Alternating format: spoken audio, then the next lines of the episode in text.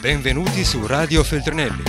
Dal libro al computer, dalla pagina al tuo iPod. Scritture in volo, idee in volo. Oggi per te 28 album di fotografie, il podcast di Cristina Comencini. Album numero 10. È un periodo molto caldo della mia vita. E ho i, I miei primi due figli sono già a scuola, vanno elementari e io mi trovo, come succede credo in tutte le carriere, in tutte le vite, nel periodo più caldo del lavoro. Cominciano i film, ho esordito con Zoo e adesso sto già girando un altro film che si chiama I divertimenti della vita privata, una commedia in costume ambientata all'indomani della rivoluzione francese e per girarla ho avuto dei grandissimi attori. Io riesco a dirigere Gasman e Giannini in questo film. Sono una giovane donna, non ho fatto solo un film, però ho la fortuna che loro ci stanno e che mm, mi piace molto il copione e così c'è il primo giorno in cui vado sul set e devo dirigere Gasman. Indimenticabile il rincontro con Gasman. Gasman fa nel film un Marquis de Sade molto divertente e io però sono molto imbarazzata perché mi sento giovane e inesperta e lui è grandissimo, stupendo, vestito da Marquis de Sade esce dal camerino e io gli rimango così, non so che dire, lui mi dice senti Cristina, qui c'è un regista, sei te, io sono l'attore e tu mi devi dirigere. Ecco, mi ricordo questo incontro con questi attori, Gasman, appunto Giannini, poi ci saranno anche gli altri film, come in fondo la ragione stessa del mio fare il lavoro nel cinema, ancora più che l'immagine, la ripresa, è proprio un po' l'invenzione dei personaggi, farli diventare attraverso il corpo degli attori delle persone. Questa è in fondo una cosa che unifica la passione per il cinema a quella della letteratura, dare carne a dei personaggi. In questi anni, se adesso guardo le fotografie, ci sono un sacco di fotografie di lavoro, ci sono sempre anche i bambini, molti, i primi due figli, però vedo che si intensifica molto il lavoro, passo, comincio a passare da quel ritmo che poi sarà un po' tutta la mia vita, di fare un film e poi mettermi a scrivere per un anno e mezzo, due un romanzo, passo da una cosa all'altra. Mi ricordo perfettamente che in questi anni anche comincio a misurare il rapporto tra l'essere donna e essere regista cosa che non è assodato nel cinema, in generale nel mondo, neanche quello italiano, anche se alcune registe donne ci sono state, comunque per ogni troupe avere una regista donna è sempre un'esperienza diversa. Mi ricordo benissimo una volta una scommessa, stavo passando per andare a girare, appunto stavo dirigendo questo film I divertimenti della vita privata e passo e sento un operaio che dice, un macchinista che dice vediamo quanto resiste questa, quanto resiste questa al ritmo infernale di un set, perché il, il, ritmo di un set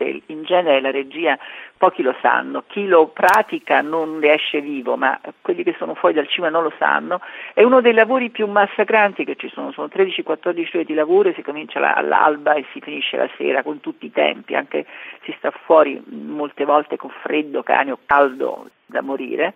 E mi ricordo di aver sentito questa cosa passando, l'operaio che dice vediamo se sta donna ce la fa, e poi alla fine, quando è finito il film, sono andata da, da lui e gli ho detto ce l'ho fatta allora e lui si è messo a ridere, no? Così è in fondo le prove per le donne anche a dare la sensazione che ce la farai a dirigere, ce la farai a dirigere un gruppo di 50 persone con molti uomini dentro.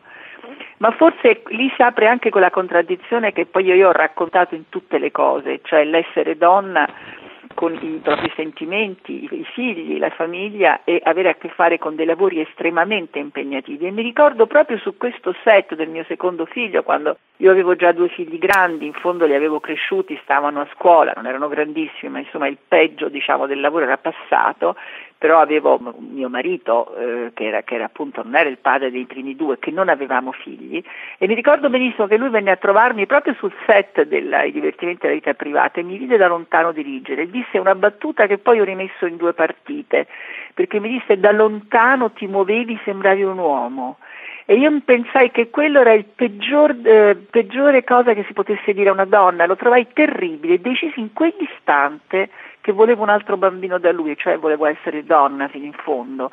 E sono rimasta incinta sul set.